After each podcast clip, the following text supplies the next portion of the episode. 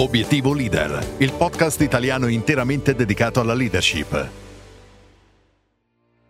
Diciamocelo francamente io e te, ormai le relazioni in generale stanno perdendo di qualità. In ambito lavorativo ormai i rapporti con le altre persone tendono sempre più spesso a lambire la superficialità. Se non ti trovi d'accordo con questa considerazione, buon per te. Vuol dire che sei bravo a coltivare relazioni sane e profonde. Se invece anche tu condividi il mio pensiero, allora ti rivolgo questa domanda. Secondo te, quali sono i fattori che impoveriscono le relazioni? Pensaci qualche istante. Ovviamente non ho la sfera di cristallo per sapere cosa hai risposto, quindi di seguito ti suggerisco quelli che secondo me sono i due motivi principali che minano le relazioni al giorno d'oggi. Prima di dirteli però, come sempre ti do il benvenuto. Io sono Roberto De Angelis e questo è Obiettivo Leader, il podcast che ti aiuterà a rinforzare la tua leadership giorno dopo giorno. Allora, secondo me le cose che attentano, è proprio il caso di dirlo, il sano e corretto sviluppo di una relazione, sono l'essere sempre di fretta e la difficoltà a costruire una fiducia forte e duratura.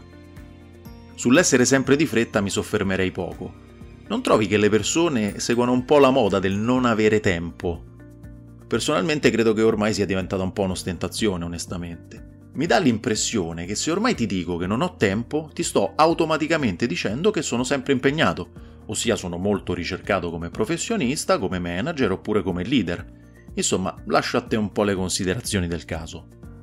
Parlando invece di fiducia, voglio scomodare una persona che molto probabilmente avrai già sentito nominare, Stephen Covey, formatore, autore e soprattutto studioso delle tematiche legate alla leadership e al management. Covey parla all'interno di uno dei suoi libri più famosi, dal titolo Le sette regole per avere successo, non so se hai mai sentito nominare questo libro, se non l'hai sentito nominare ti consiglio vivamente di leggerlo, parla appunto all'interno di questo libro del concetto di conto corrente emozionale.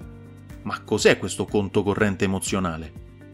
Quando parliamo di relazioni e interazioni con altre persone, utilizziamo un vero e proprio conto corrente, appunto, dove invece di depositare soldi andiamo a depositare un'altra valuta, la fiducia.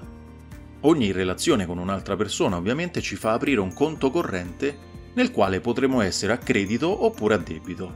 Più fiducia ovviamente abbiamo depositato all'interno di questo conto corrente e più il legame con quella persona sarà forte e l'interazione risulterà molto facile.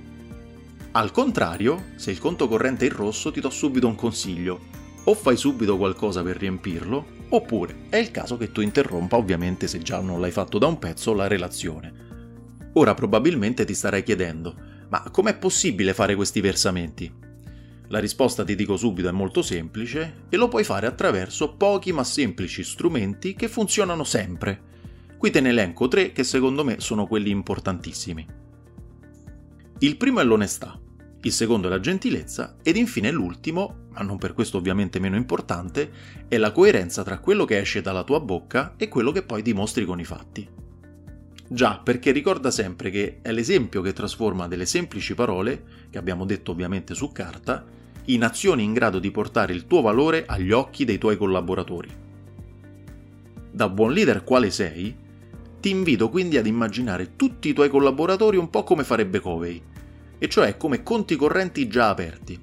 Più riuscirai a depositare e più sarai sorpreso dalla profondità dei rapporti che riuscirai a coltivare. Chiudo quindi la pillola di oggi invitandoti a pensare ad un conto corrente che in questo momento specifico è in rosso. Ci hai pensato? Benissimo.